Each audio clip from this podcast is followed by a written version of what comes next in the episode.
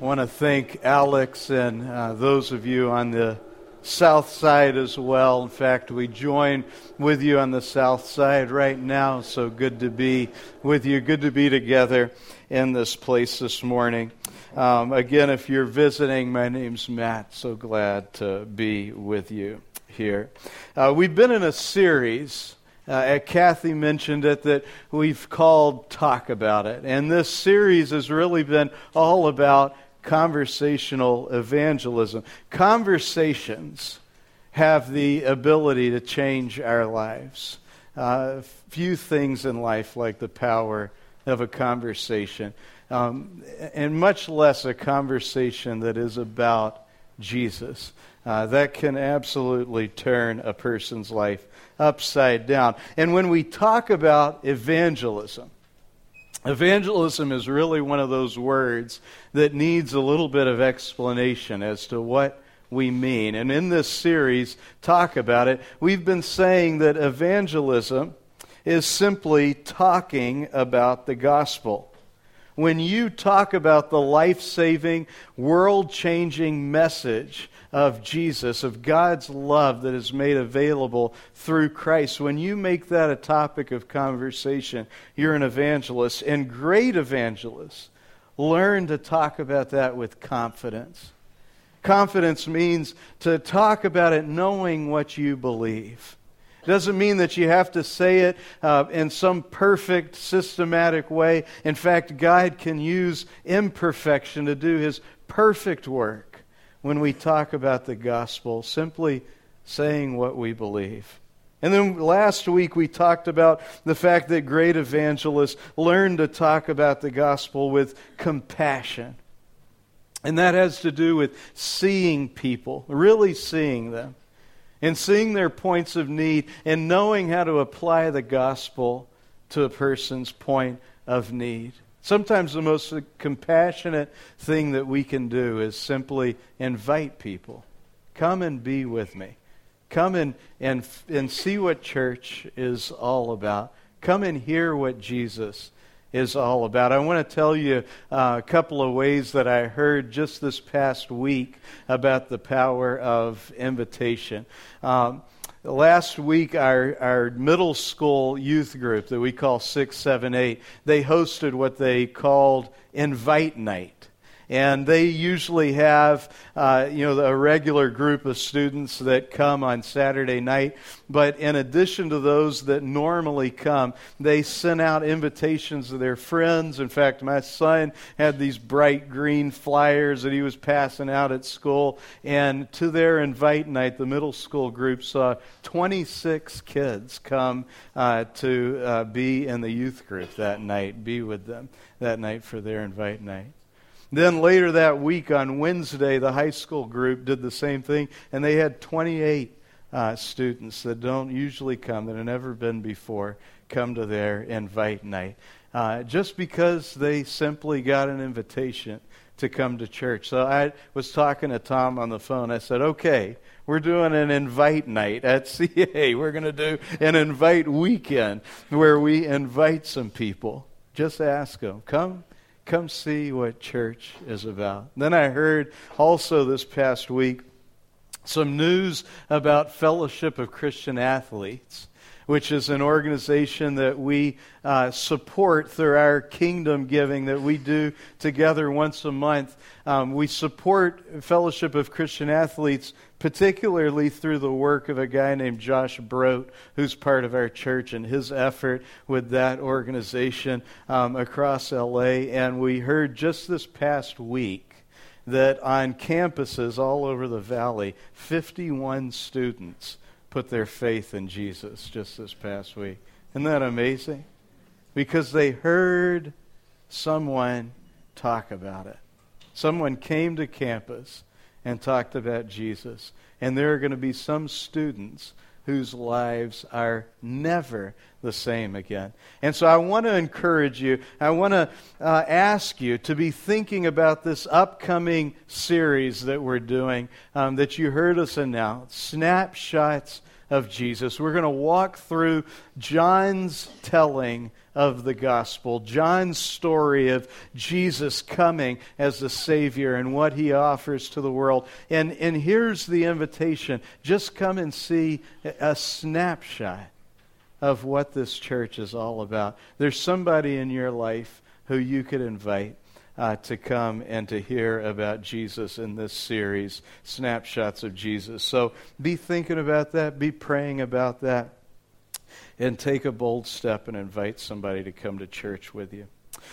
Well, as I mentioned, we've been in this series called Talk About It, uh, where we are talking about conversational evangelism. And this morning, I want us to look at this concept of competence. We've talked about confidence We've talked about compassion, but I want us to learn how to become competent as we talk about the gospel. In fact, one of the most common roadblocks that I hear from people uh, when they say, Well, Matt, there's somebody in my life who I know they need Jesus, and I want to talk with them, but I don't even know what to say. I don't even know where to begin talking with them about the gospel. I want to address that roadblock with you today and just simply learn how do we become more competent in talking about the gospel.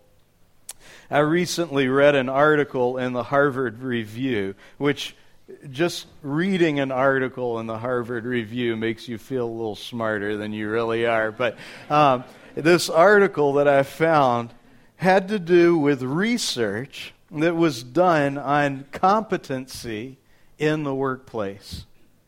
Specifically, this was the question that they asked in their research. When you choose who you want to work with, what priority is at the top of the list? When you choose who you want to work with, what are you looking for? What quality are you looking for in those people that you work with. And they asked this, this follow up question How high on the list is competency? Okay?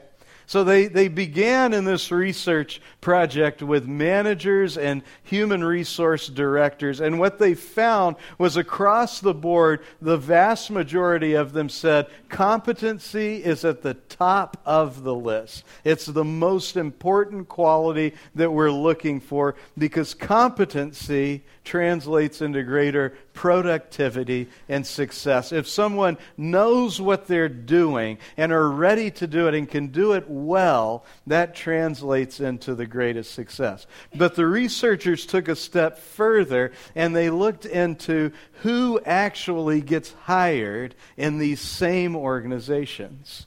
And what they found, uh, very interesting, was that who actually got hired you couldn't really say competency was at the top of the list. So the managers and the HR directors are saying competency's up here, but what they found was more than competency. Those who got the job, they, they were, they were likable more than they were competent. What really came down to matter was who I like to work with, who I want to come to work with. That won out over competency. And so they looked at these two qualities, competency and likability, and they were able to identify four categories that all of us more or less fall into at work. And so they said on this scale of competency and likability, they identified some of us as what they called incompetent jerks. You're not very good at what you do, and we don't really like you either. and no surprise, but nobody wanted to work with incompetent jerks. The second category they identified is what they called the competent and lovable people. You're good at your job, and we really like working with you. And no surprise, everybody wants to work with those people. The problem is there's not enough of us to fill the workforce. So the rest of us fall into one of two categories that they identified. The first uh, uh, category of these these two is what they call the competent jerks, which is you're good at what you do. We just wish you weren't here. and then the last category was the love what they called the lovable fools, the lovable fools. You're not really good at your job, but we love having you around. and that's who they found really got the job most of the time was the lovable fools. Well, I want to talk to all the lovable fools in the room this morning. And I want to talk to the competent jerks. I want to talk to all four categories. And I want us to learn how we become people who talk about Jesus and this world changing good news of the gospel with people in a way that is both lovable and competent. That's what I want us to figure out this morning. And so, in fact, if, if you want to just pause for a minute, and I want you to just have a moment with God where you just acknowledge, Lord, when it comes to talking about you, when it comes to helping those people who you've put in my life know you, where do I fall? And just ask the Lord, would you help me know how to talk about you? God, we want to glorify you. We want to put you on display. We want to shine light on who you are Father, we want what you've done for us to be a story that is told and known so that others can have the hope that we have found in you. Make us people who know how to talk about you. In your name, amen. Well, there's a uh, character in the Bible, a guy named Peter. Peter was a simple fisherman. Most likely he was uneducated probably illiterate, but he was very much a lovable fool. He was the life of the party. And as often is the case in the Bible, God is going to make this fool a brilliant man who will lead thousands to understand what God is offering them through Jesus. Peter's also one of the first people in the Bible who we see witness the far reaching effects of the gospel. And he, he realizes this, this Jesus and what God has done through him and offered to the world through him is not just for Jerusalem, it's not just for my Jewish community. This is going to change the whole world. Peter sees this and he has something to say to us about competency. He, he writes in a letter to some new believers who have gathered in some new churches in what is today Turkey, in that area of the world. And he writes a letter to them because he knows that they're responding to Jesus. And he knows this thing is sweeping across the Roman Empire, this message. And others need to hear about it. And this is what he writes to them. He says in 1 Peter chapter 3, You must worship Christ as Lord of your life. And if someone asks about your hope as a believer, always be ready to explain it. And I love this, but do this in, in a gentle and respectful way. And so we're going to learn what this statement from Peter can look like applied in our own lives, how it can make of us more lovable and competent people to talk about the life saving, world changing message of the gospel. The first thing he says in this statement is you must worship Christ as Lord of your life.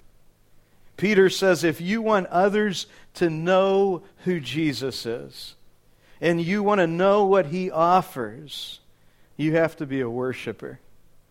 Other translations of this verse say it this way they, say you have to set apart Christ as Lord of your life.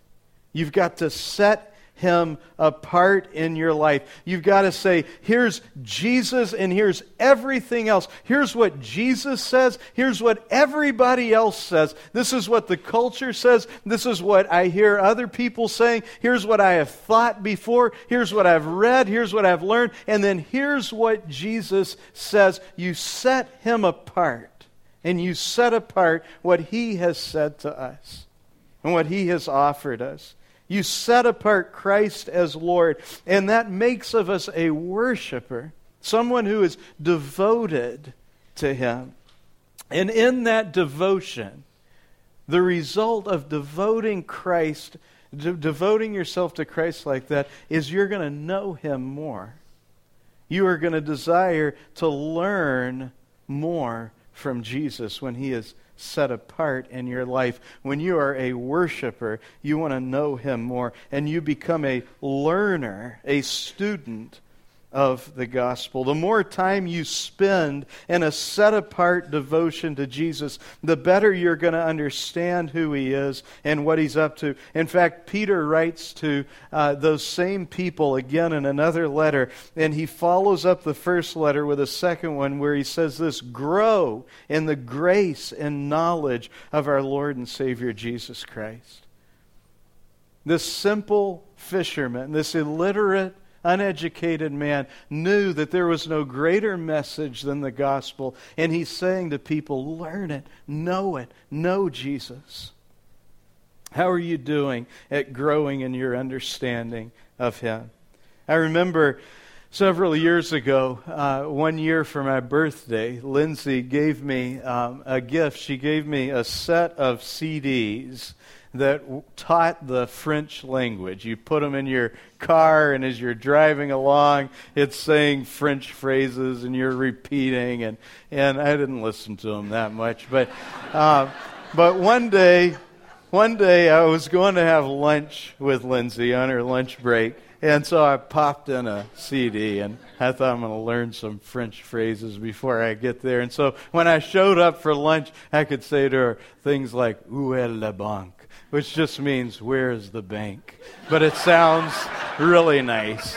And but but here's the thing. I had I, I had spent a little bit of time learning that.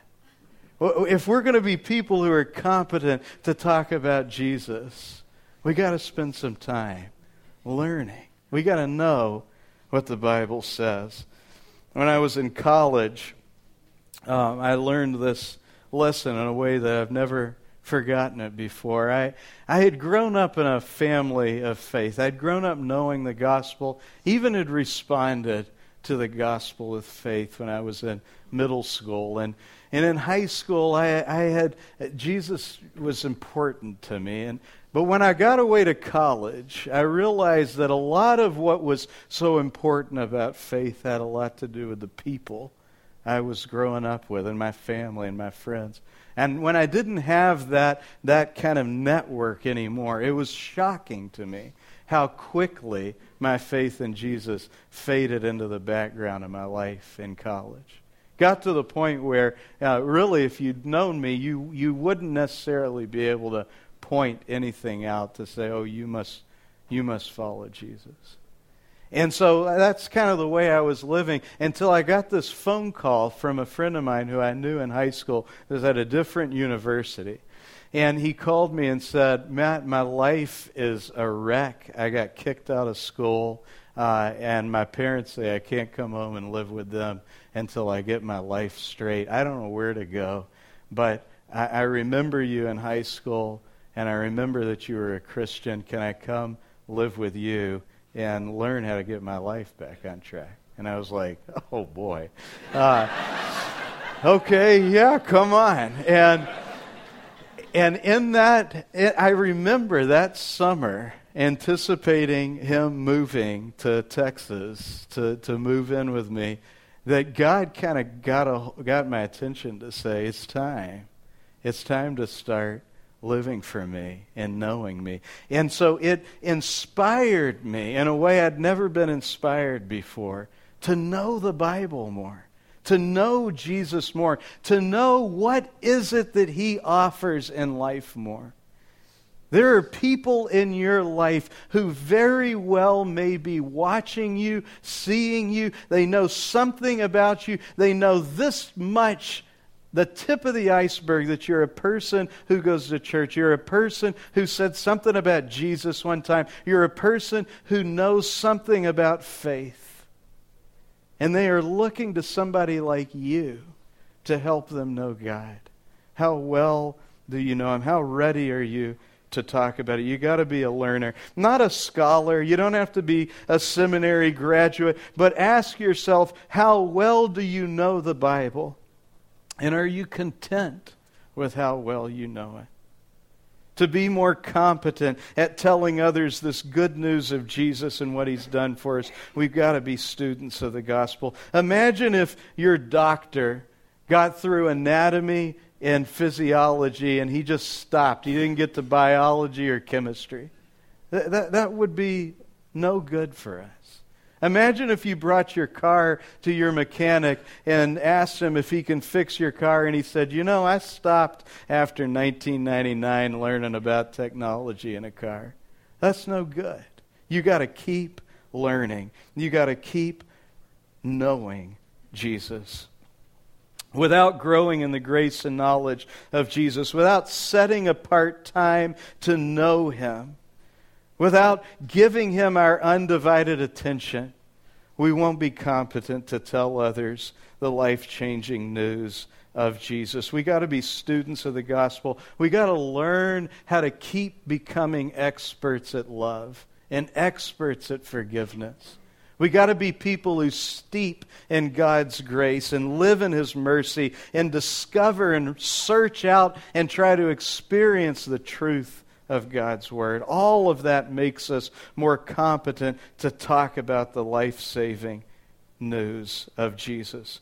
Now, one of the roadblocks that a lot of us face, in addition to I don't know what to say, is I don't know what to say when someone asks me a question that I don't know the answer to. Anybody ever thought, what if they ask me something I don't know? But if you are a student of the gospel, if you're just someone who keeps learning, then there are a lot of things you don't know. And that's okay. Sometimes people will ask me things that my only response at the time is, I have no idea. I never even thought of that. That's a good question. Why don't we figure that out? Why don't we see what we can find? I'll look into that a little bit. You look into that. And let's become learners of the gospel together. When you make a habit of worshiping Christ and growing in the grace and knowledge of Jesus Christ, you don't have to worry about having the answer and not having the answer. It just becomes another avenue to learn about Jesus. So, to become competent, we got to keep learning the gospel. The second way we continue to become competent at telling the gospel is we need to be ready to tell it. We need to know what we're going to say. Remember, Peter says you must worship Christ as Lord of your life. And if someone asks you about your hope as a believer, always be ready to explain it. Always be ready to explain it. Do you know how to tell it? In the Reach One class that you've heard about in the announcements, heard about it again this morning, one of the things that we're going to do in that Reach One class is talk about several different ways that we can just talk about the gospel, how we can communicate. Here's what the message of Jesus is. Uh, but I want to look at one way with you this morning.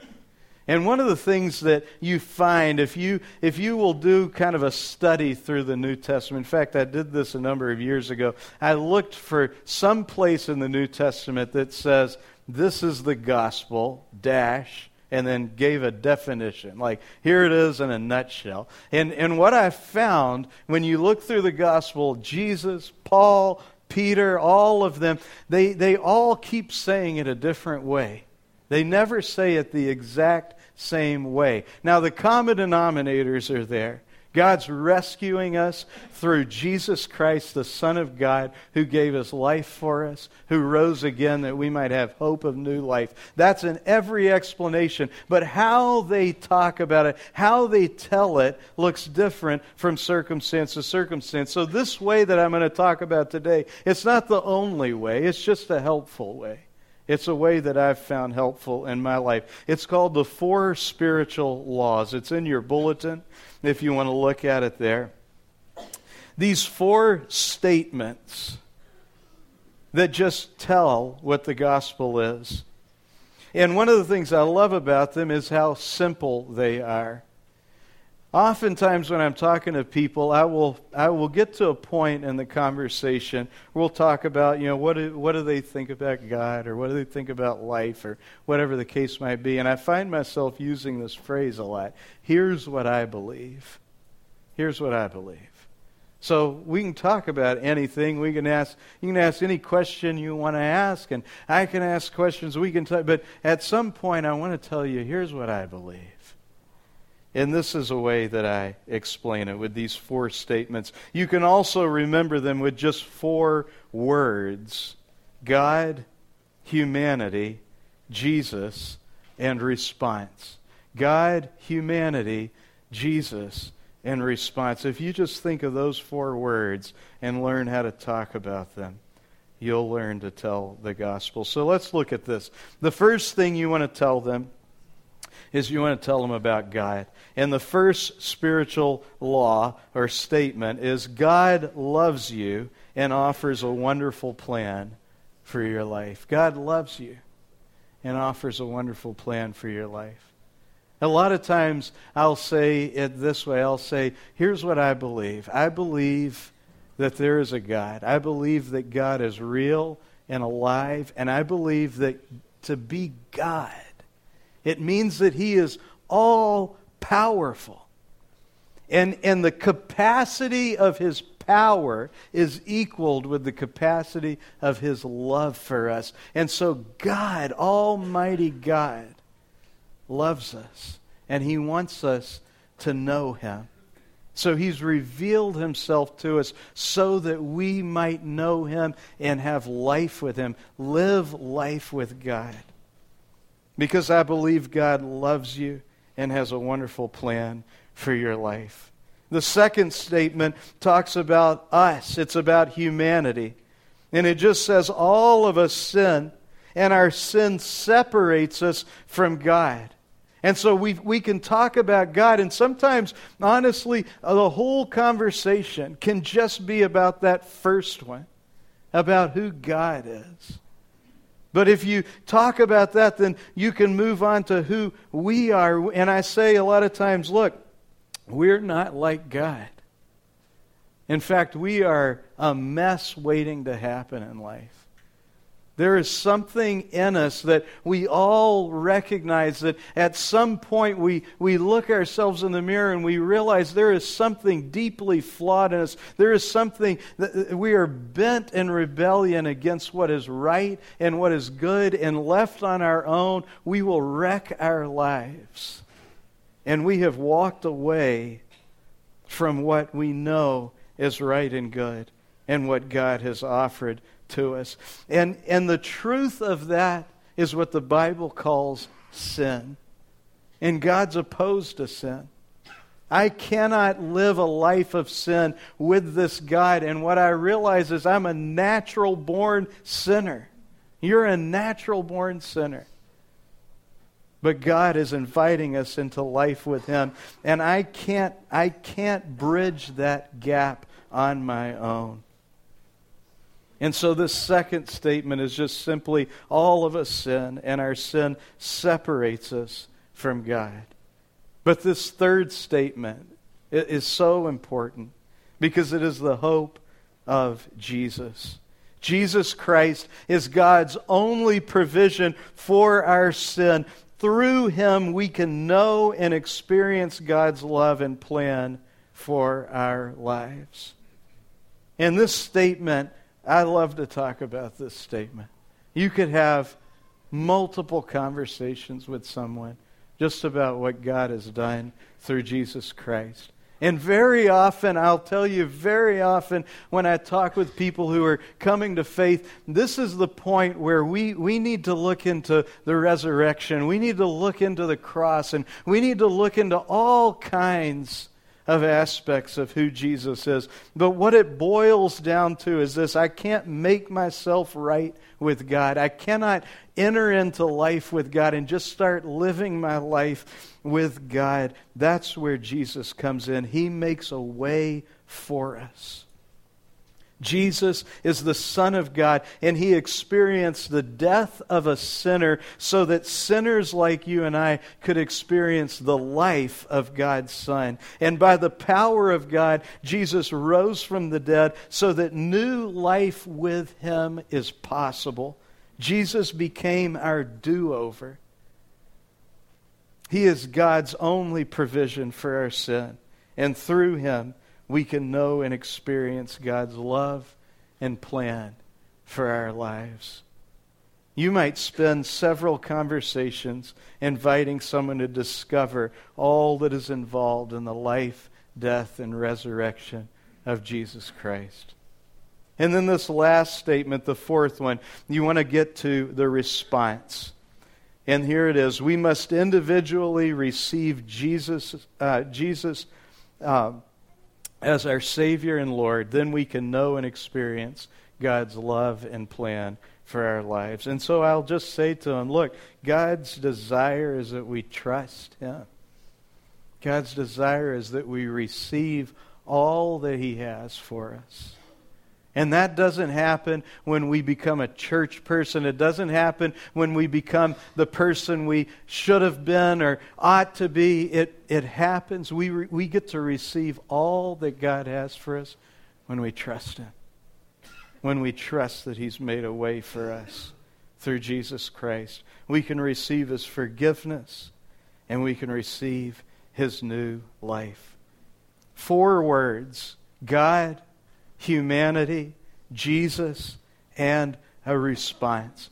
Learn to talk about those things. The point isn't to get through these four statements like a checklist. It isn't to knock them over the head with it and say, no, no, no, you're getting me off track. Let me get to number three. It's not about that. It's just about learning to talk about the hope. The hope the hope that we have. We got to learn to talk about that because the hope of the gospel, it keeps changing the world. And the third way to become more competent first is to learn the gospel. Second, be ready to tell it. The third, you got to live it. You got to live the gospel. You need to practice what you preach. Competency reaches beyond your words to your actions. A competent jerk can recite the four spiritual laws. And a lovable fool can treat people with compassion. Competency puts the two together. Knowing how to explain the gospel and living like the gospel. Peter says you must worship Christ as Lord of your life. And if someone asks about your hope as a believer, he says always be ready to explain it, but do this in a gentle and respectful way. Talk about it, and talk about it with the same attitude and the same approach that Jesus took. What does this mean? It means that you treat others the way Jesus treated you. It means that everything you learn about God, you put it into practice in your own life. Paul says something about this in his letter to the Ephesians. He says, Be imitators of God. How's your God impersonation these days? He says, Walk in love as Christ also has loved us and given himself for us. The, the earliest use, in fact, the earliest use of the word Christian came about when people saw a man or a woman who was a believer in Jesus And, and they saw that that man or that woman was trying to live like Jesus Christ. And they said, Oh, you're one of those people who's trying to live like Jesus Christ. You're one of those Christians. That's what that word originally meant. How competent are you at living a Christian life? How competent are you at imitating Jesus? Does your patience look like his long suffering? Does your mercy look like God's mercy? Does your, does your, your strength and maturity of character look like someone who's living a life of repentance, who's willing to say when you got it wrong, but keeps maturing in Christ likeness? Does your forgiveness look like the kind of forgiveness you're trusting God to give you? Jesus said a fig tree is very competent at producing figs. What kind of fruit is your life competent for producing? Competence goes beyond words, it goes to actions as well. If people's lives are going to change by the power of the gospel, we need to be people who tell it and people who live it. I'll never forget one time talking to a group of people about evangelism and someone saying to me, Oh, Matt, I can't tell anybody I work with that I'm a Christian. If I do, none of them will want to come to church. I'm a jerk at work. well, that's not okay. you, you've got to learn especially when it comes to following Jesus. you've got to learn to talk about it, and you got to learn to talk about it with the same attitude of Christ. Live a life of the gospel. I love this quote by the author Madeleine L'Engle that says, We draw people to Christ not by loudly discrediting what they believe or by telling them how wrong they are and how right we are. But she says, we draw people to Christ by showing them a light that is so lovely that they want with all their hearts to know the source of it. Competent evangelism reaches beyond words, but it also speaks beyond actions. Be ready to do both. Being ready to, uh, to do that, being ready to not just tell it, but live it. Being ready to not just live it, but tell it can help someone come to faith in the Reach One class, one of the things we're going to cover, in fact, is how do you help somebody cross a line of faith? How do you help them when you know, you see in them that they are ready to believe, or they're even saying themselves, I'm ready to do this, Matt?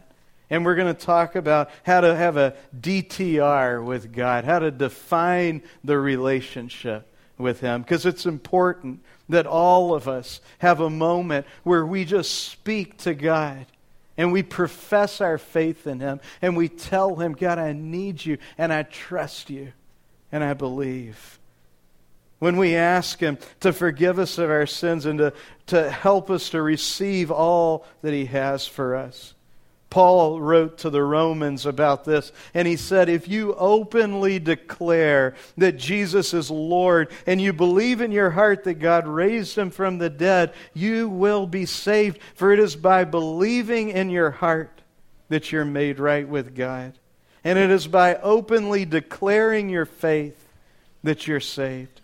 As the scriptures tell us, anyone who trusts in him will never be disgraced. Jew and Gentile, all of us the same in this respect. They have the same Lord who gives generously to all who call on him. For everyone who calls on the name of the Lord will be saved. There is something so significant about putting your faith into words.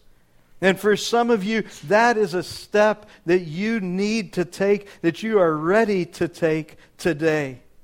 You need to have a DTR, a moment with God, where you just tell Him, God, I do believe, and I want to receive what you have for me through my faith in Jesus. There's a message of hope that still saves lives and changes the world. The love of God stretched out on a cross. Jesus gave it all and he rose from the dead so that nothing, nothing could keep us from life with him for all eternity. And there is no greater hope. There is no greater love. There is no greater power. There is no greater news this world has ever received. As long as it has been a topic of conversation, it has been changing people's lives. And Matthew tells us in his gospel, he says, he tells us something Jesus said to his disciples. He said, What I tell you now in the darkness, shout abroad when daybreak comes. What I whisper in your ear, shout from the housetops for all to hear. Learn to talk about it. Learn to live it. Learn to see people's lives and know how the gospel could be such life saving news to them and learn how to tell it. It is the power of God for the salvation of all who believe. Alex and Jacob, join me if you would. One of the things I love about the songs that we sing in this church, in this place together, is how often what we sing shouts what we believe. Our songs are full of our theology. And, and that is so important that we sing what we believe because as we do that, as we declare our faith, we are telling one another how, how often, how many times have I heard, and probably you've heard these stories too, you might even be one, stories of people who have come in to Christian assembly, whether on that side of the street or on this side of the street, They've come into this place, and maybe they came in skeptical. They came in not believing. They came in with their guard up. And as we began to sing, and as they heard the words of our songs, as they heard our faith declared, that guard began to melt away, and they began to sing and as they began to sing, the words that they were saying became their words, and they realized that what they were saying is what they were meant to say in the deepest part of who they are. The gospel message of our faith is not a man made self help lesson for a better human existence the gospel message of our faith, what we believe and speak and sing about, is the central truth of our very existence.